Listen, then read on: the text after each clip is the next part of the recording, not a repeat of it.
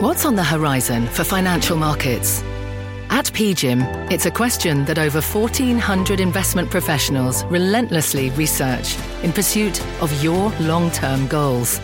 Specialised across asset classes, but united in collaboration, our teams provide global and local expertise. Our investments shape tomorrow, today.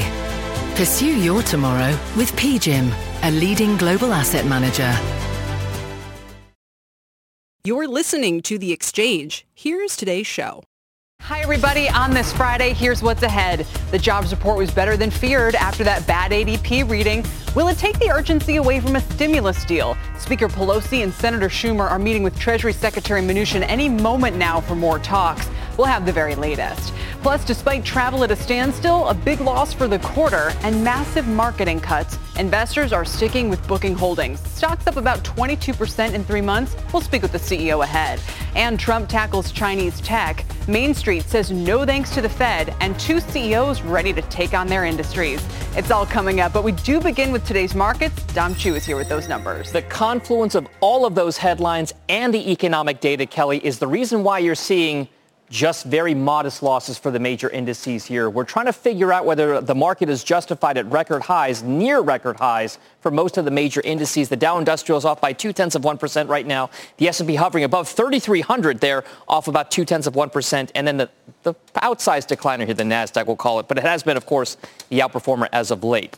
Uh, theme to watch right now we're seeing develop here is what's happening with retail stocks specifically, not necessarily the large cap ones, but this particular ETF, the SPDR Retail ETF ticker XRT, is up almost 2% right now in an otherwise down day. This is also an ETF that kind of treats some of the smaller retails on the same level as some of the bigger ones out there. Anyway, this has been a 93% run from the COVID-19 lows for this. And by the way, this ETF, six straight weeks of gains so far. And the stocks of the day, plural, Look at transportation, specifically UPS and FedEx. Both of those shares higher today after UPS says, Kelly, it's going to start charging, a surcharge for certain types of delivery packages and high volume shippers.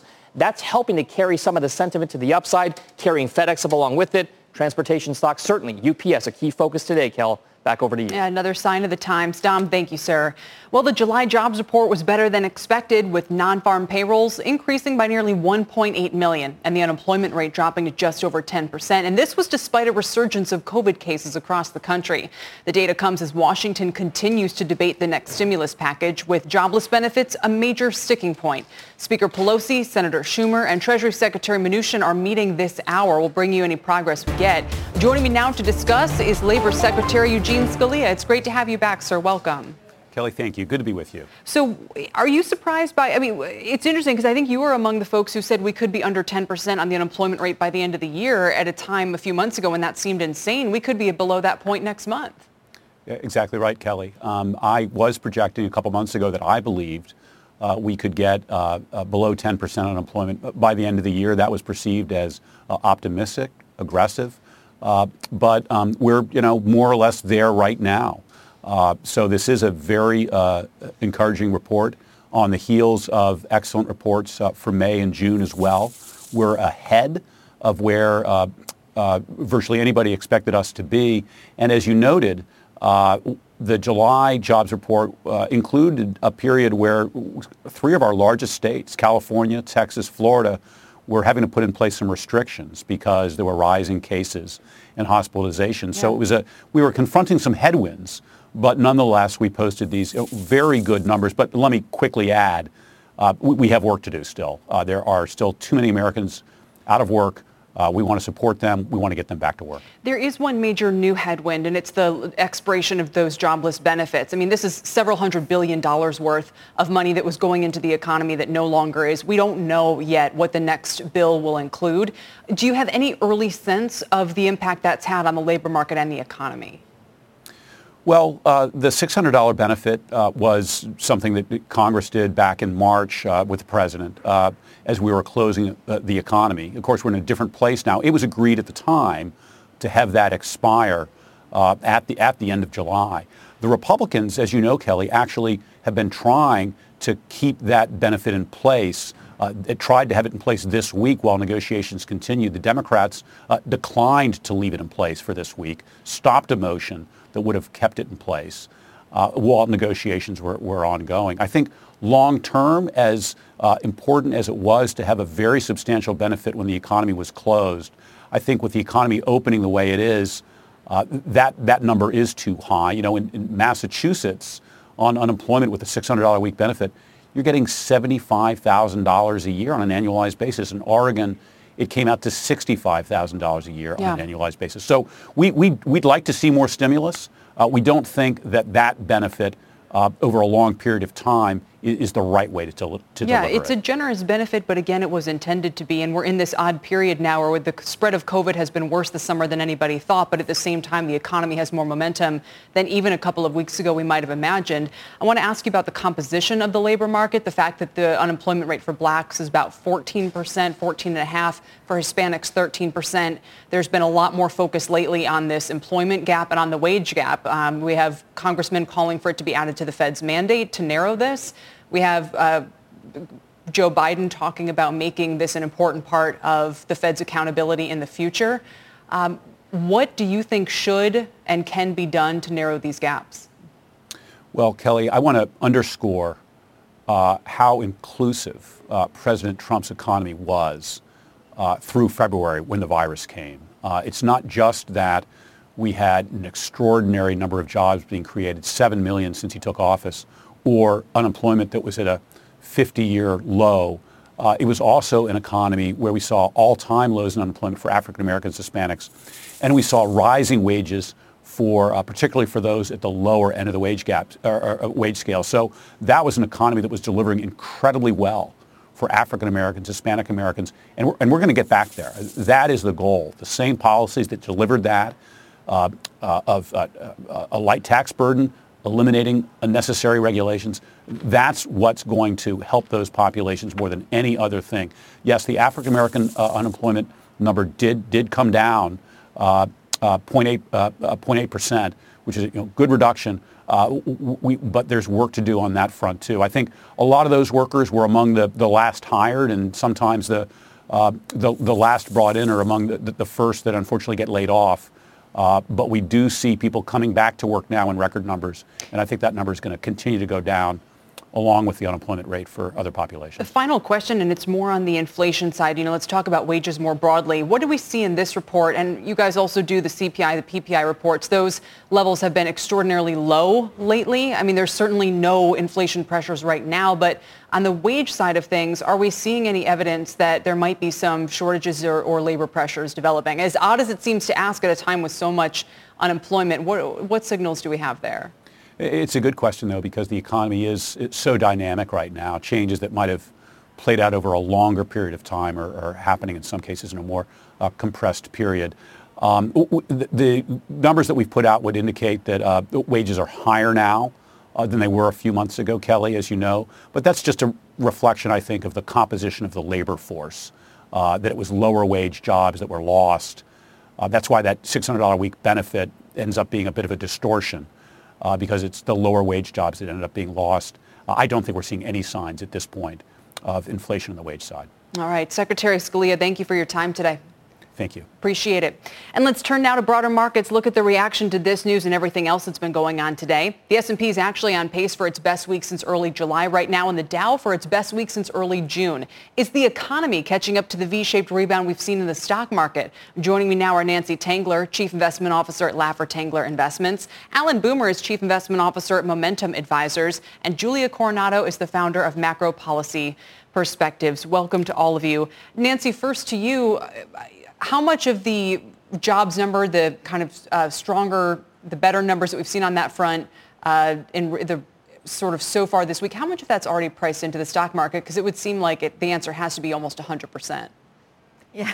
Well, Kelly, thanks for having me. Listen, we saw the futures move up uh, on the news this morning, but I think um, what what's driving this market at this point, uh, we're up 48% off the lows. What's driving it in our view is liquidity. I mean, you're still seeing four to one, investors put uh, flows going into bond ETFs over equity ETFs. Money market accounts are up a trillion dollars in the last six months, and we all know that M2 is up 25% year over year. So every time we start to get a sell-off, you see buyers coming in and driving the market further, which is not to say it's not based on fundamentals because I think earnings season was better than expected and um, the guidance that's being provided when it's being provided is pretty good. So uh, I'm optimistic. Uh, I think we need a correction, which is just a correction, but I also think that um, this this rally could have legs, and we wrote a piece with that title uh, a couple weeks ago. And it's a good point about the money supply. You know, with M2 up 25% year on year, that's a powerful boost. Alan, do you think the gap between uh, Wall Street and Main Street, so to speak, is closing with the latest economic numbers? Today's number, it was good. I mean, it was a good number. Um, I, I think, ironically, the market is selling off a little bit today because, you know, when the numbers are good, when the data is good, that, that means that the stimulus that, that comes in the next round might be a little, a little less. Um, I do think the market has gotten well ahead of the economy, although I do agree earnings have been strong. Revenue, uh, you know, has been strong for, for public companies. It's just that I think there's there, the market is pricing in a very rosy V. You know, I think they they priced in a, a vaccine. I think they've priced in that the vaccine will be widely accepted and used. I think the market's pricing in school openings going smoothly. Uh, you know, so I think again, there's a lot of optimism that's priced into the market that sure. makes me a little nervous today. And that's why you're avoiding airlines, energy, banks, sticking with uh, some of the big tech names I know. Julia, let me turn to you with the same question about uh, how you see this economy progressing. As you just heard from the labor secretary, uh, he thinks it's all kind of going along more strongly than we would have realized, even through July. Is there a risk that we see a big sea change in August? Um, yeah, the, the risk is definitely tilted in that direction. It was a solid report for July, but it was a loss of momentum as well. And if we look at the sectors that saw the biggest loss of momentum relative to June hiring, they are the sectors most exposed to social distancing, most impacted by the resurgence in the virus and the renewed restrictions and the slower pace of reopening. So we're still very much in the thick of this. Some of the high frequency measures actually one tracked by the St. Louis Fed that predicted today's number very well is pointing to flat or a slight decline in August so far. We've only hmm. got a couple of weeks of data, but um, you know, I think that the risk is definitely tilted towards this loss of momentum. Yeah. Uh, and so it to, to extrapolate today's report forward especially if it derails the stimulus talks and leads to less support, right? Uh, even as the virus is raging, I think that would be uh, probably a, a, mistake to make that extrapolation. And that, Nancy, is the quick last question I want to get in. What would happen to the market if the stimulus package doesn't come together or is significantly less than expected? What kind of market impact do you expect that would have? I, I mean, I, I think we'd see a sell-off, Kelly, and actually I think that would be good news. I mean, we, we still have insurance on our clients' portfolios because we're well aware that the election calendar also is looming and volatility is likely to increase. So while it wouldn't be good news um, for individuals, it would probably get the market, prune it back and give it an opportunity to grow and move up from there. Interesting. All right, we'll leave it there. Uh, look forward to more news on that front from D.C. Uh, maybe this hour or next. Nancy Tengler, Alan Boomer, Julia Coronado, thank you guys all. Appreciate it. Thank you. Thank also you. coming up, the travel industry is at a near standstill, and Booking Holdings, which also owns Kayak, has taken a huge hit as a result. It had a 91% drop in total bookings in its latest quarter, but the stock is up today and has been steadily climbing over the past three months. The CEO joins us next. Also, Ford announced this week it'll replace its CEO as that stock struggles and the company falls behind in its electric ambitions. Could it be time for the Ford family to take the company private? And a shuffle at the top in the wireless world with some fighting words for Verizon. That's all ahead here on The Exchange.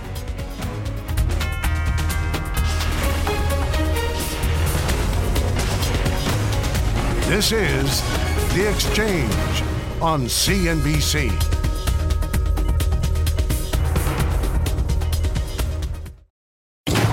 Electricity, a big idea that's inspired countless new ones. From powering the light bulb to virtually powering our entire lives. 30 years ago, State Street launched the SPDR S&P 500 ETF, SPY, a big idea that inspired the world to invest differently, and still does. What can you do with SPY? Before investing, consider the fund's investment objectives, risks, charges, and expenses. Visit ssga.com for a prospectus containing this and other information. Read it carefully before investing. SPY is subject to risks similar to those of stocks. All ETFs are subject to risk, including possible loss of principal. Alps Distributors, Inc. Distributor.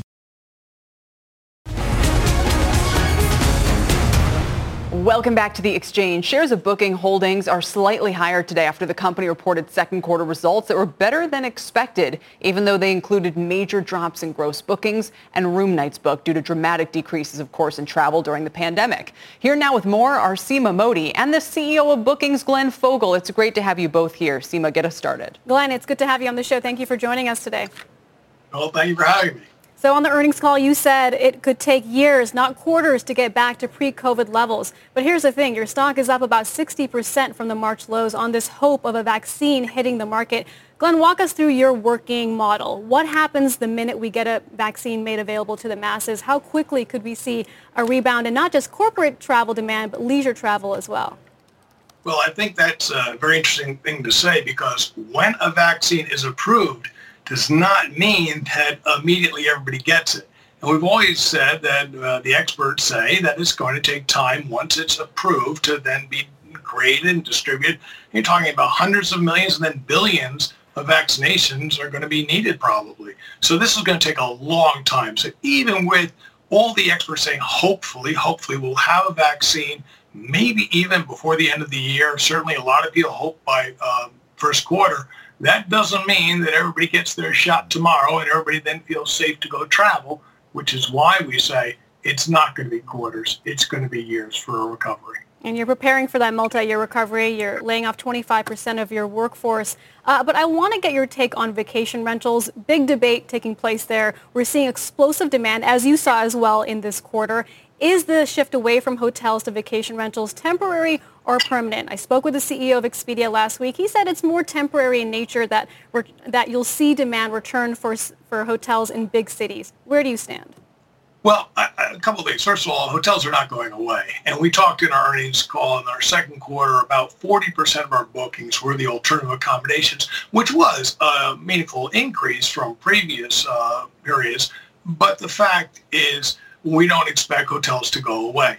Here's the interesting thing, though. We've seen this trend for a long time of more and more people interested in alternative accommodations, which is why we've been going out and getting more and more supply in that area, because we realize that people are finding that as an attractive alternative for some types of travel. Certainly this pandemic has accelerated that trend. So we basically brought forward a lot of future growth for that type of accommodations. Now the question is next year or the year after when there's no pandemic, do people then say, hey, I'm going back to the way I used to do it? I think this has given a boost that's going to continue. People have experienced the alternative accommodations, and I think they are now going to think, gee, I'm going to include that in my possibility set. In addition, with people now working away from the office so much more and comfortable with that, if you're working from home, you can work from a cabin by the mountain, by the lake. You can work from the beach, a condo or something there. So I see in the future people utilizing alternative accommodations for those short three-week holidays where they work for Friday, but they're working from a home because that's a lot more comfortable than a you know dual occupancy hotel room. You, Glenn, it's Kelly here. You look like you're in maybe a cozy cabin of your own there. Maybe by a mountain, maybe by a lake. Uh, but what I was going to ask you goes back to what Seema mentioned. So 25% of your workforce reportedly you're cutting as you guys restructure. And you said you think this will be years, not quarters of a rebound. When do you think you might need the pre-COVID levels of employment that you once had, if ever? Well, Kelly, that's a very hard thing to project, and we're not trying to make projections that far out we are building our business, resizing it for not only the business today, but what we think is, you know, in the predictable future. That's really what we're doing. You know, you saw those numbers in terms of the drop in our business, but we're certainly not cutting uh, the employment levels anywhere near that. And that's because we are anticipating we will have a recovery over time. But I can't give you a projection in terms of how many people by when. But I can say I am very confident that in years, we will have a recovery and we will be doing better than 2019 at some point in the future. I just can't say when. Glenn, as the U.S. administration takes aim at some major Chinese companies like TikTok and WeChat, are you rethinking your China strategy? You've certainly invested a lot in the country uh, in companies like Didi, the ride-hailing app, Meituan, Ctrip, among others. No, and, and this is not something that's come out of the blue. There's been a lot of, um, let's say, tensions between different countries. It's been going on for some time, and people have been talking about this thing called the potential for something called splinternet, the fracturing of the overall cyberspace into different areas, and we see that's been going on. A lot of tension. For our point of view, though, is that that's detrimental to the efficiency of what we're trying to do. You know, to have to put together different types of apps for different types of regions because there are different rules, it's just more expensive. It makes it more friction. Obviously, we would like everyone to work cooperatively together so that we can all operate in an area that's easier. But we don't make the rules. We just follow them. Yeah, we'll see if that narrative changes. Uh, all eyes on Washington and Beijing right now. Glenn, appreciate you joining us today to talk all things travel. Glenn Fogel. Thank you very much. Yeah, our appreciation as well, Glenn Fogel and Seema, to you for bringing that to us.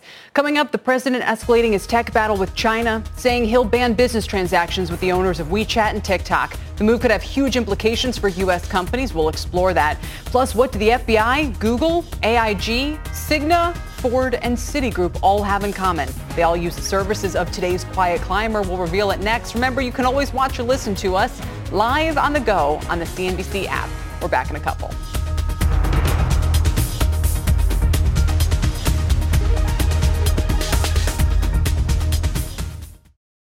People today can spend half their lives over 50.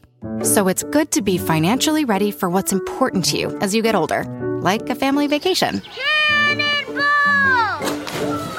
Or starting your dream business. Welcome to Connie's Coffee. How may I help you? AARP's trusted financial tools can help you plan for whatever your future holds. That's why the younger you are, the more you need AARP. Start planning today at aarp.org/moneytools. This podcast is supported by FedEx. Dear small and medium businesses, no one wants happy customers more than you do. So you need a business partner just like you. Like FedEx, who understands your passion for serving your customers because they have the same commitment towards you. That's why FedEx offers you picture proof of delivery, packageless and paperless returns, as well as weekend home delivery to 98% of the U.S. on Saturday and 50% on Sunday. See the FedEx service guide for delivery information. What's more, FedEx Ground is faster to more locations than UPS Ground. Trust FedEx for timely deliveries. See what FedEx can do for your business. Absolutely, positively FedEx.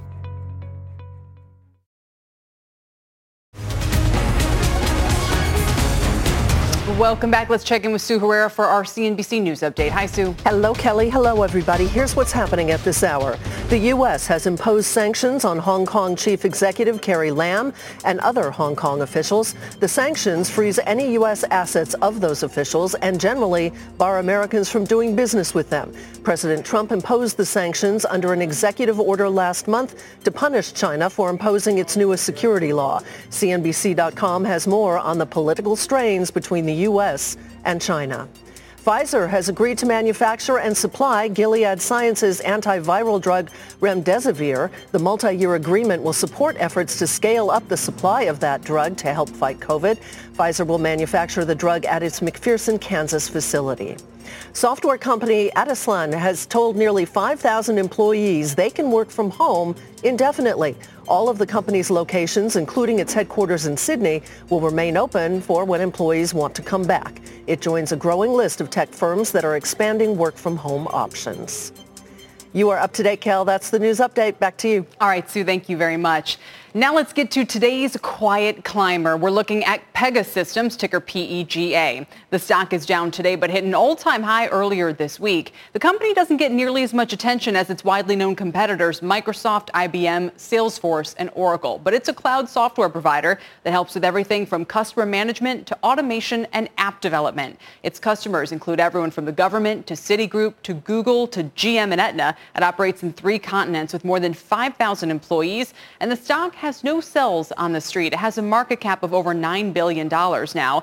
It hit a yearly low of $28, but it's climbed all the way back up to 116. It's more than tripled from its 52-week low of 200 plus percent, and that outpaces all of its major competitors. That's Pegasystems. Now to Ford, announcing a change at the helm this week with its COO Jim Farley replacing the current CEO Jim Hackett at the end of September. Ford shares have languished under Hackett's tenure, down more than 30% in the past three years. My next guest says it could be time for the Ford family to take the company private, especially if they want to have a shot at catching up to Tesla. Speaking of which, today is the two-year anniversary of Elon Musk's infamous tweet about taking that company private. For more, I'm joined by John Stoll, the business columnist at the Wall Street Journal, and our own Phil LeBeau. It's great to have you both here. John, make your case. Yeah, I mean, this is a, a 20-year story or more about Bill Ford preaching about transformation. Um, he's a billionaire founder. He's a visionary. Um, and uh, there's no doubt that he was way ahead on a lot of things that were going to happen, not only in the auto industry, but business in general. You know, uh, he was talking about green facilities, the green roof on the Rouge uh, was, was, was fast, not first, but fast with hybrids. Um, bought an electric company, electric car company in early aughts so, you know, Bill, who remains the chairman of this company after 20 some odd years, um, has not transformed Ford Motor Company. And the model, the business model is still the same as when I started covering it in the year 2000. Trucks, SUVs, a finance company provide the bulk of profits. And um, yet we haven't seen a, a, a, a, real change in the other products and in, in, in, the portfolio right. of Ford offers. So, you know, investors have been a big part of this story. Clearly, the Ford family owns a big chunk of Ford, but not all of it. And, and, and this company's been caught in a cycle for decades of trying to please analysts far more than they've been trying to please their chairman. At the same time, Phil, you could say, uh, to borrow John's phrase here, if Bill Ford has not transformed Ford Motor, so why give him the exclusive right. opportunity to do so? And also, does the family want that? Remember, the B shares that the family owns, uh, they spin off a nice dividend and have for a long time. And when you talk about a multi-generational company like this, You've got cousins, dozens of cousins around the country, not just in the Detroit area, who are benefiting from Ford. Even though the stock really hasn't done anything, they're still getting a nice dividend, have been for years. And so any plan to take them private, take the company private, would have to be Bill Ford convincing the rest of the family, look, we're going to have to pony up some cash here hmm. because we've got massive debt and this is going to pay off in the long run. I think people will sit there and say, within the family, is that really going to happen? Is this the smartest move at this point? And I was struck, John, by a, a, line from your forthcoming column where you say you spoke with multiple managers at Ford this week and their goal is ambitious. They don't just want to be Tesla, they want to lap it. Now, I have trouble well, not laughing at that. Yeah. Well, I mean, it depends on, on what you mean by lapping Tesla. I mean, if it's in a technological sense, yeah, it's, it's a big giant leap for them to have products that are as re- reputable and in, in the green space and in the tech space as Tesla. Is the size of the balance sheet. If it's the ability to, to throw off cash uh, by building, you know, highly desirous SUVs and pickup trucks, but being able to funnel that into a more meaningful and, and sort of sustainable business model, uh, that's where the company thinks it can uh, move quickly. I mean, they have the Model E on the uh, on, on, the deck here to, to bring out and if they can bring more. I don't think they're looking to go all electric. I think they're looking to be extremely uh, well regarded in the tech space, the sustainability space, and eventually the autonomous yeah. space. But but again, I mean, uh, one of the things that Phil said was that the family is a major component here. Uh, you can you can pay the family in, in ways other than public equity right now. And uh, Phil, as you know, uh, the family is asking Bill to buy their shares from them in large quantities. You bet. He is yep. eating up an enormous amount of that Class B uh, that he could then convert into some other entity with the private investors, a trillion plus dollars sitting on the sidelines with private investors who would gladly bring that money in. Obviously, the debt's a big issue. The finance company is a big issue. But if you take care of those things, which you can, um, you, you can you can then say to the family, look, we're, we're going to do this a different way. Yeah. Phil, let me ask you, we don't have a ton of time left, but if, the, if Ford wanted to do something really big and costly and splashy, why not buy Nikola? Uh, well, the question becomes, what do you get if you're buying Nikola? You're getting a business plan. That's what you're getting, Kelly. I mean, they have no revenue right now. They have ambitions, and they have a business plan for building hydrogen fuel cell semis as well as a, uh, a battery electric uh, pickup truck. But otherwise, if you're Ford, well, you're going to be making an electric F-Series, so you don't need the pickup truck from Nikola. And do you want to get into the hydrogen fuel cell semis? Nikola is really more of an energy play than it is a, an automotive play. Yeah. I think that there would be other places where the Ford company could invest its money if it really wanted to go down that route. Here's the deal. Go, go private, buy Rivian or buy ChargePoint and use that as the vehicle, vehicle to go public again in four years. Maybe they just need to Uh, change you their can name. Send the, the proceeds to my office when you're ready. Yeah, John, I I wonder if a name change is not uh, in order given what we're everything we're discussing. Ford, I think Ford, I think the Ford name is of, of huge equity. on the Huge cars themselves, but as more of a holding company. Yeah. Uh, yeah, yeah, I think a, a story and an, I hate to use this word, a narrative change is what's needed. Like Michael Dell did. All Dell he did not change the name of the company other than to take it from Dell Computer to Dell Technology, but he needed four years to change the story. And that's what Ford needs to do. They need to change this hackneyed, old school, right. metal bending story into, into tech leadership. I love this discussion and this debate. I, I've gone way too long, uh, but it's been a pleasure. Thank you both very, very much. John Stoll, you can read more of his piece in the Wall Street Journal this weekend. Phil LeBeau, of course, we appreciate it uh, to both of you today. Just want to bring you a quick headline we're getting out of Washington as they debate the next stimulus package this hour. Treasury Secretary Steve Mnuchin is saying right now that the Democrats' proposal is a non-starter. We'll bring you more headlines as we get them. The market has weakened uh, considerably in the past 30 minutes or so. Uh, we're watching the Dow down about 24 points right now. Coming up on the exchange, the president is also beginning a uh, tech battle with China.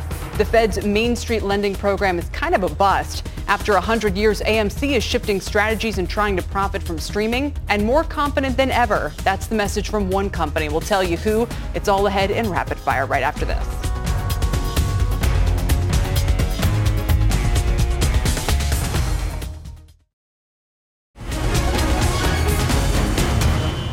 Welcome back. Let's catch you up on a couple stories that should be on your radar right now. It's rapid fire, and here to break down the headlines are Deirdre Bosa, Mike Santoli, and Kate Rogers.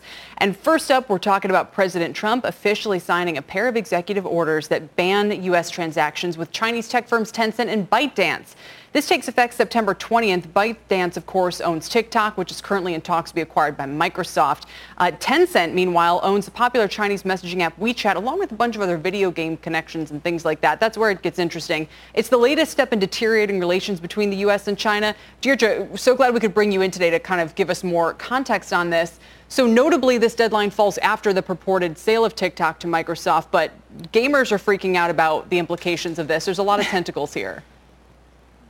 Yeah, and Kelly, it's not even just gaming. I mean, it's actually kind of surprising when you think about it that Tencent's WeChat has flown under the radar for so long um, because the security concerns are very similar to TikTok, but the implications could be much broader. Uh, Tencent is a $700 billion, nearly $700 billion market cap company, and its investment portfolio is bigger than that of SoftBank, which we talk about all the time. It's not just gaming companies, it's household names. Tencent was an early investor in Uber and Lyft. It still has stakes in Universal Music, Tesla, Snap, many, many other American companies. So the implications of this are extremely broad and you know, you can't just sell off WeChat the way that you might be able to do so with TikTok. It also Sure. serves more purposes. A lot of uh, Chinese Americans use it to keep in touch uh, with friends and family back home. Mike, I believe WeChat has also been banned in India, and they were uh, early to ban TikTok as well. I'm looking at Facebook shares because we know the biggest competitor to WeChat is WhatsApp, and Facebook owns that. Facebook is up 3% today. I think it was up like 5 or 6% yesterday. So this would seem like another win for them. Yes, uh, that action yesterday. I don't know if it was because this, there was some indications this might happen. Now, I'm not sure that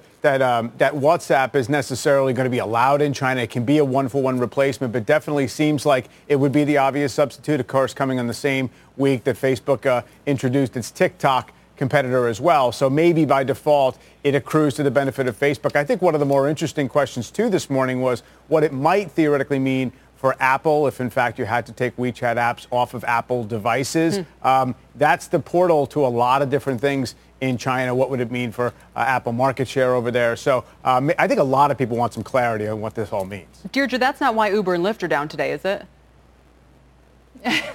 Not quite. Uh, Uber's results yesterday, those were interesting. I mean, can you believe it, Kelly? In one quarter, this is a company that essentially transformed itself from ride hailing into majority food delivery company. But as we've talked about here before, the margins, the take rate are not as good at all in terms of profitability from the food delivery space. So I think this is still very much a wait and see story. If Dara Khosrowshahi and co can make food delivery profitable eventually, if that can ever happen. Right, exactly, exactly. No, I, I, that's absolutely point well taken. We'll continue to see what more of the fallout may come from this, but still a big move from the president today. Uh, meanwhile, a new report from the Fed shows just how little reach its Main Street lending program has had so far. The $600 billion facility was meant to provide low-interest loans to mid-sized businesses. You know, this is this kind of piggyback off of PPP. But as of the end of July, the Fed said it covered less than $77 million. It made eight loans, Kate. We've talked, I'm, I'm sort of personally obsessed with this because it was this huge announcement, this unprecedented effort by the Fed. They wanted so badly to get it right, and it, it's basically doing nothing at all.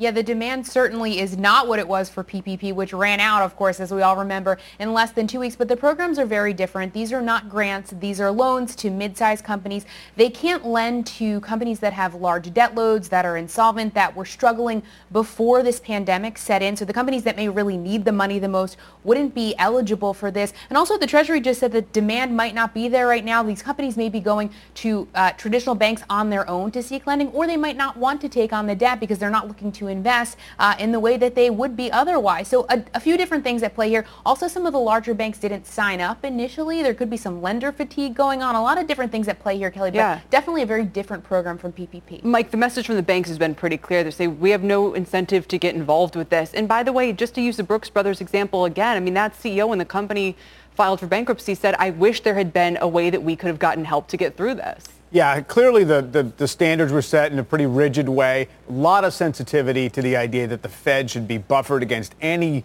whisper of a hint that there could be credit losses down the road. You have the Treasury backstop. But, you know, a bigger point, Kelly, is that a lot of the Fed programs that they rolled out and thought maybe they were going to have to be spreading all these trillions around the economy are not very highly utilized. Whether the corporate bond uh, ownership piece, really not a lot of that authorization has been implemented. The municipal finance authority too. So maybe that's good news in that you know parts of the economy were able to stay afloat otherwise. But if to the extent that it's because it was too narrow a window that the Fed opened up to access this money, that's not ideal. Yeah, I'm just looking now for major changes to this program or to expand PPP or do something uh, to kind of ameliorate it.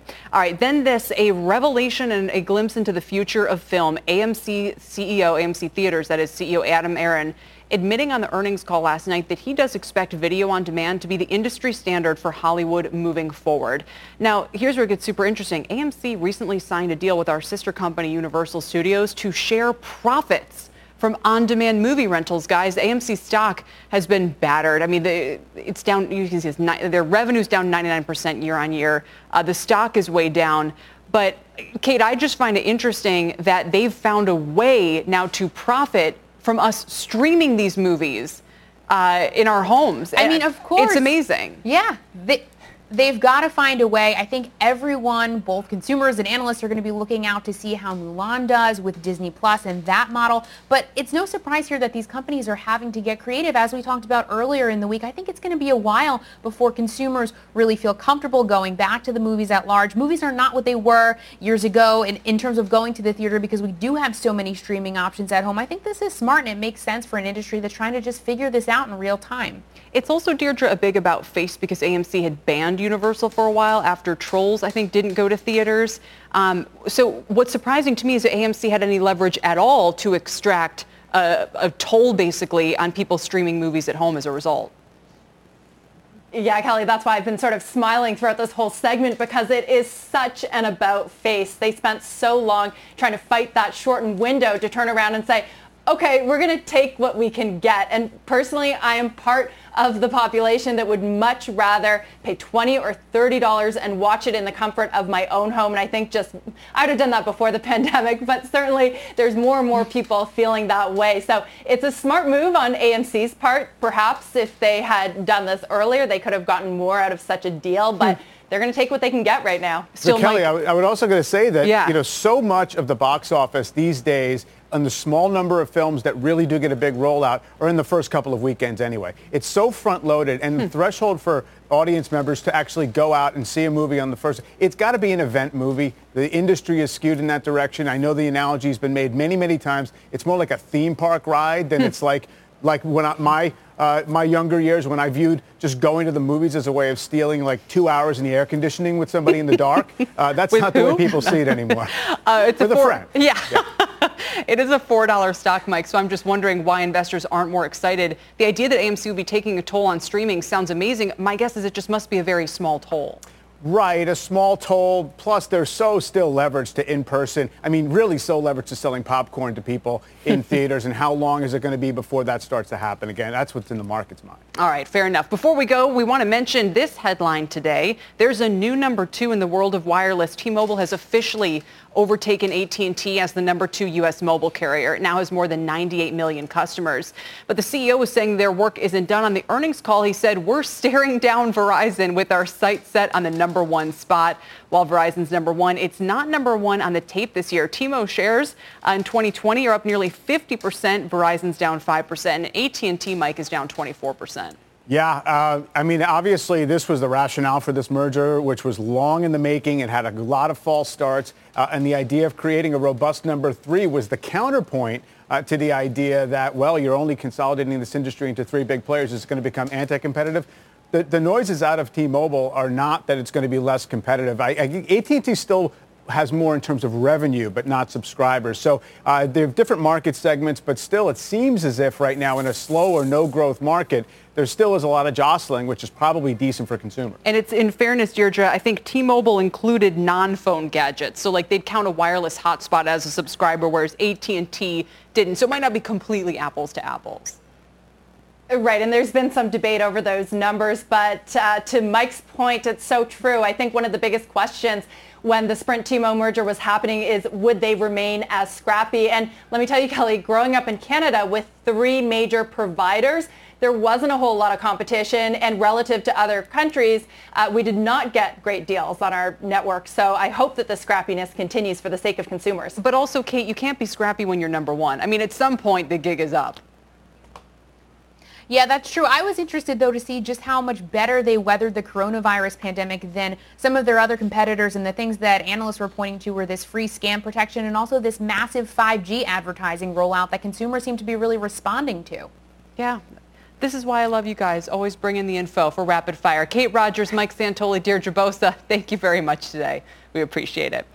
Coming up, is mobile sports betting the answer to fixing states' massive budget crises? We'll take a closer look at who's doing it, whether it works, and whether New York could be next.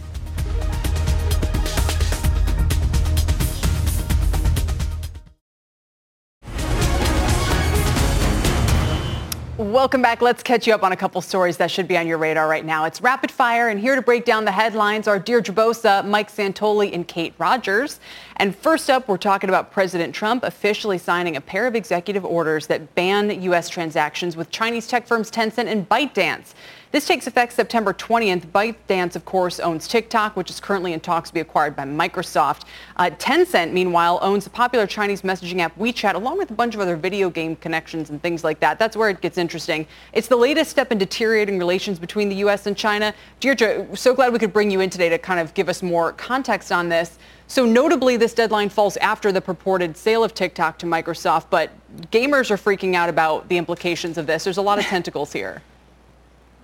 Yeah, and Kelly, it's not even just gaming. I mean, it's actually kind of surprising when you think about it that Tencent's WeChat has flown under the radar for so long um, because the security concerns are very similar to TikTok, but the implications could be much broader. Uh, Tencent is a $700 billion, nearly $700 billion market cap company, and its investment portfolio is bigger than that of SoftBank, which we talk about all the time. It's not just gaming companies, it's household names. Tencent was an early investor in Uber and Lyft. It still has stakes in Universal Music, Tesla, Snap, many, many other American companies. So the implications of this are extremely broad and you know, you can't just sell off WeChat the way that you might be able to do so with TikTok. It also Sure. serves more purposes. A lot of uh, Chinese Americans use it to keep in touch uh, with friends and family back home. Mike, I believe WeChat has also been banned in India, and they were uh, early to ban TikTok as well. I'm looking at Facebook shares because we know the biggest competitor to WeChat is WhatsApp, and Facebook owns that. Facebook is up 3% today. I think it was up like 5 or 6% yesterday. So this would seem like another win for them. Yes, uh, that action yesterday, I don't know if it was because this, there was some indications this might happen. Now, I'm not sure that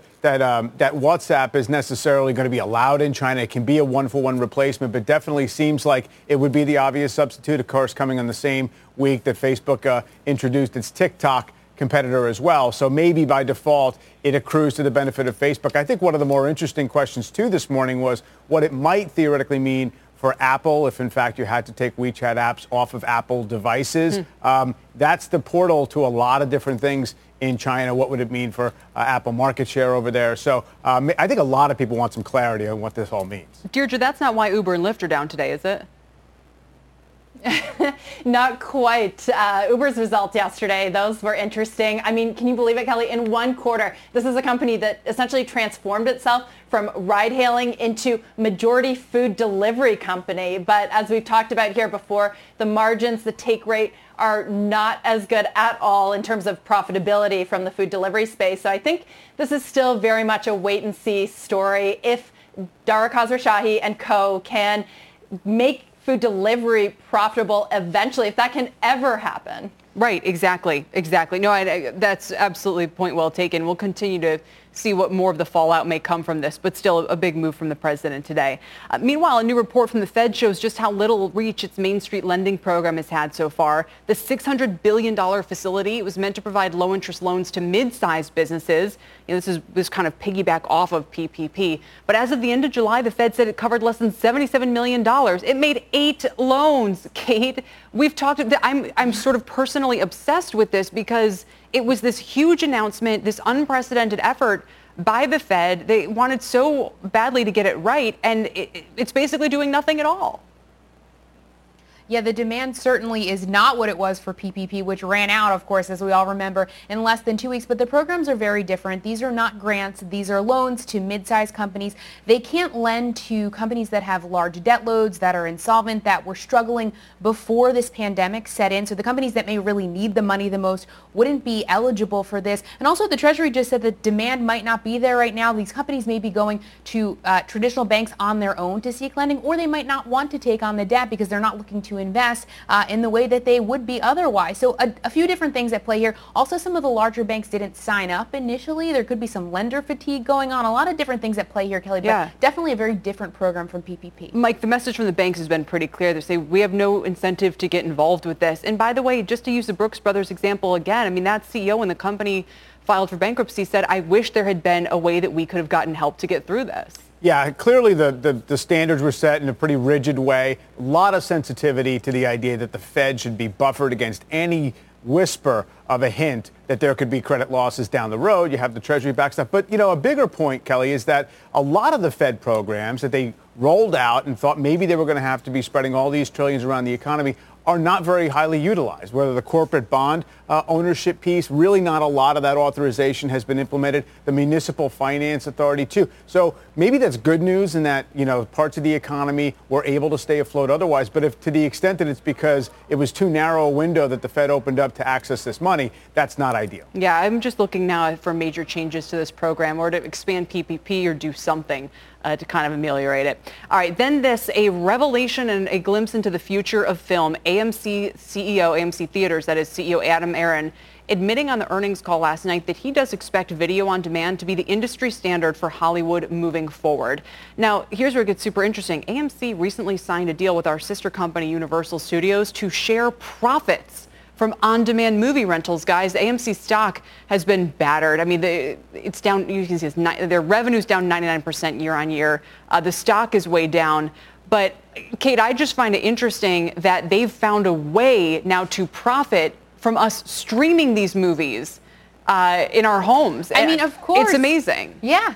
They- they've got to find a way. I think everyone, both consumers and analysts, are going to be looking out to see how Mulan does with Disney Plus and that model. But it's no surprise here that these companies are having to get creative. As we talked about earlier in the week, I think it's going to be a while before consumers really feel comfortable going back to the movies at large. Movies are not what they were years ago in, in terms of going to the theater because we do have so many streaming options at home. I think this is smart and it makes sense for an industry that's trying to just figure this out in real time.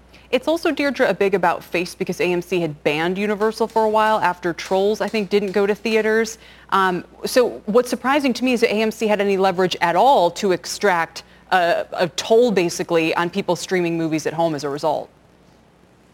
Yeah, Kelly, that's why I've been sort of smiling throughout this whole segment because it is such an about face. They spent so long trying to fight that shortened window to turn around and say, okay, we're going to take what we can get. And personally, I am part of the population that would much rather pay 20 or $30 and watch it in the comfort of my own home. And I think just, I'd have done that before the pandemic, but certainly there's more and more people feeling that way. So it's a smart move on AMC's part. Perhaps if they had done this earlier, they could have gotten more out of such a deal. But hmm. they're going to take what they can get right now. Still, but Kelly, I would also going to say that yeah. you know so much of the box office these days and the small number of films that really do get a big rollout are in the first couple of weekends anyway. It's so front loaded and the hmm. threshold for audience members to actually go out and see a movie on the first, it's got to be an event movie. The industry is skewed in that direction. I know the analogy has been made many, many times. It's more like a theme park ride than hmm. it's like, like when I, my, uh, my younger years when I viewed just going to the movies as a way of stealing like two hours in the air conditioning with somebody in the dark. Uh, that's not who? the way people see it anymore. Uh, it's with a, a friend. Yeah. yeah. it is a $4 stock, Mike, so I'm just wondering why investors aren't more excited. The idea that AMC would be taking a toll on streaming sounds amazing. My guess is it just must be a very small toll. Right, a small toll. Plus, they're so still leveraged to in-person. I mean, really so leveraged to selling popcorn to people in theaters. And how long is it going to be before that starts to happen again? That's what's in the market's mind. All right, fair enough. Before we go, we want to mention this headline today. There's a new number two in the world of wireless. T-Mobile has officially overtaken AT&T as the number two U.S. mobile carrier. It now has more than 98 million customers. But the CEO was saying their work isn't done. On the earnings call, he said, we're staring down Verizon with our sights set on the number one spot. While Verizon's number one, it's not number one on the tape this year. T-Mo shares in 2020 are up nearly 50%. Verizon's down 5%. And AT&T, Mike, is down 24%. Yeah, uh, I mean, obviously, this was the rationale for this merger, which was long in the making. It had a lot of false starts. Uh, and the idea of creating a robust number three was the counterpoint uh, to the idea that, well, you're only consolidating this industry into three big players. It's going to become anti-competitive. The, the noises out of T-Mobile are not that it's going to be less competitive. I, I, AT&T still has more in terms of revenue, but not subscribers. So uh, they're different market segments, but still it seems as if right now in a slow or no growth market, there still is a lot of jostling, which is probably decent for consumers. And it's in fairness, Deirdre, I think T-Mobile included non-phone gadgets. So like they'd count a wireless hotspot as a subscriber, whereas AT&T didn't. So it might not be completely apples to apples. Right, and there's been some debate over those numbers, but uh, to Mike's point, it's so true. I think one of the biggest questions when the Sprint T-Mo merger was happening is would they remain as scrappy? And let me tell you, Kelly, growing up in Canada with three major providers, there wasn't a whole lot of competition and relative to other countries, uh, we did not get great deals on our network. So I hope that the scrappiness continues for the sake of consumers. But also, Kate, you can't be scrappy when you're number one. I mean, at some point, the gig is up. Yeah, that's true. I was interested, though, to see just how much better they weathered the coronavirus pandemic than some of their other competitors. And the things that analysts were pointing to were this free scam protection and also this massive 5G advertising rollout that consumers seem to be really responding to. Yeah. This is why I love you guys. Always bring in the info for rapid fire. Kate Rogers, Mike Santoli, Deirdre Bosa, thank you very much today. We appreciate it. Coming up, is mobile sports betting the answer to fixing states' massive budget crises? We'll take a closer look at who's doing it, whether it works, and whether New York could be next.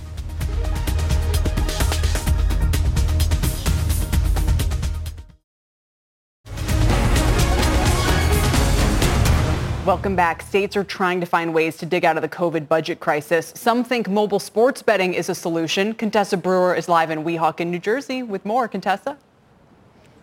Hi there, Kelly. Yeah, New Jersey pulled in more than $36 million last year on sports betting. Roughly a quarter of that came from New Yorkers. Why? New York doesn't have mobile sports betting. So if you're in the city, you'd have to drive hours upstate to hit up a legal sports book, which, by the way, are still closed because of the pandemic, or just cross the Hudson River, and you can bet right on your mobile app. New York state lawmakers have now drafted a mobile sports betting bill. They're hoping Governor Cuomo will reconsider his opposition, considering New York's $13 billion budget shortfall. Ohio, Nebraska, Vermont, and Hawaii have bills pending. South Dakota, Maryland, and Louisiana voters will get a referendum this fall. Let me show you the states that have legalized sports betting. Only some of these, this is where everything is legal, including lottery, but sports betting in particular Uh, they have about 20 states that have legalized it. Not all of them have mobile sports gaming. iGaming or online casino games could add another stream of revenue, but right now, only six states offer it. Pennsylvania took in almost $100 million in taxes from mobile offerings the first year. And who else benefits? The companies offering the platforms, of course. We're talking Penn National, Caesars, DraftKings and FanDuel, MGM, and others are investing heavily trying to take a piece of this action, Kelly. Yeah, but they better come up with another rationale because $9 million close a $13 billion budget shortfall. They're going to need a lot more gamblers. Contessa, thank you. I take your point, though. Contessa Brewer in Weehawken, New Jersey. Still ahead, small learning pods are becoming an increasingly popular option with parents across the country as the school year approaches. Some say it will cause a major rift in educational advantages for lower income students. We're going to dig into the pros and cons next.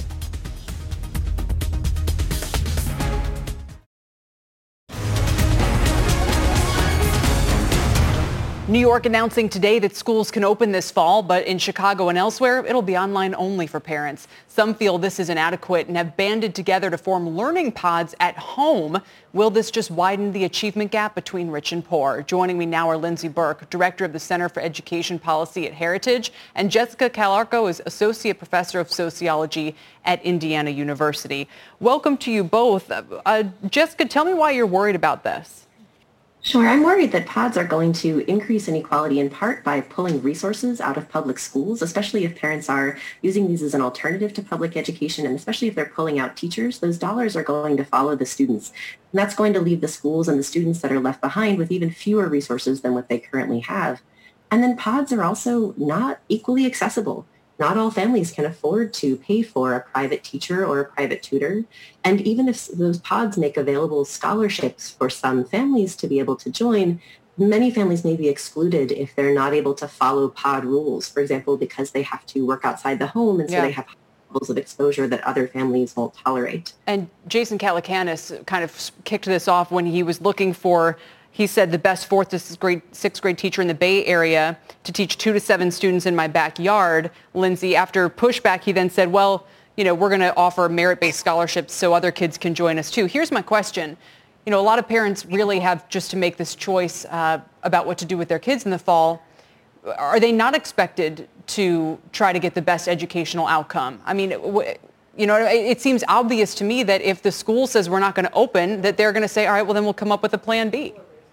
Right, and, and this is a really good argument for why dollars should follow children to education options of choice. Right now, low-income families, even despite New York's announcement today, most low-income families across the country will not have access to in-person learning this fall. And so parents are incredibly concerned about the potential for learning loss. And we know that that can be particularly acute for children from low-income families. And so they are banding together. They are forming these pandemic pods, these collaborative settings for children to learn together. And if we want to make sure every child has the same type of access to these new and innovative education options, we should do everything we can to have policy catch up with parents and have dollars follow children to these options. Yeah, in other words, uh, yeah, so you can keep your tax dollars at home this year, which would be a compelling argument for a lot of people. So, Jessica, also, I mean, this is the teachers themselves have to realize what's at stake here. I mean, there's going to be teachers who accept these better paying offers, and there's plenty right now who don't want to go back and are contributing to the lack of other options for people in public schools right now. And I certainly understand why teachers would want this safer option, but I think we have to think about what are the long-term implications here for public education. The reason we have a public school system is because it's not cost effective and many families can't provide, even with supplemental dollars, uh, the kind of educational quality that we expect students to have in the U.S. education system. Uh, and if we encourage this kind of privatization of pulling these public dollars out of public schools and giving them directly to families, it's only going to allow the privileged families in the system to further increase their advantages over the students uh, whose families don't have that same kind of access to resources and access to support to provide their kids with high quality learning opportunities at home. Jessica, I'll give you the final word here. And I wonder if this is all a glimpse of the future. This is way bigger than COVID. It's people realizing there are alternative options. And I think that's... Oh, I'm sorry, Jessica. I meant, Lindsey, I meant to give oh, you no. the, the last word. Go ahead. Thanks. Well, it, it's true that right now low-income children are the least well served by the existing system. Public education exists to educate the public. It should not prioritize district assignment of schooling, which has underserved low-income children in particular for so long. We have got to do everything we can right now to ensure educational continuity for all children, and that requires funding the child instead of physical school buildings fascinating. This is much bigger than Learning Pods, isn't it? Thank you both very, very much for being here today. Lindsey Burke and Thank Jessica you. Calarco talking about the future of public school in this country. And that does it for The Exchange. You've been listening to The Exchange. Make sure you're subscribed to get each episode every day, same time, same place. This podcast is supported by FedEx. Dear small and medium businesses, no one wants happy customers more than you do. That's why FedEx offers you picture proof of delivery, packageless and paperless returns, as well as weekend home delivery to 98% of the U.S. on Saturday and 50% on Sunday. See the FedEx service guide for delivery information. FedEx Ground service is also faster to more locations than UPS Ground. See what FedEx can do for your business. Absolutely, positively FedEx.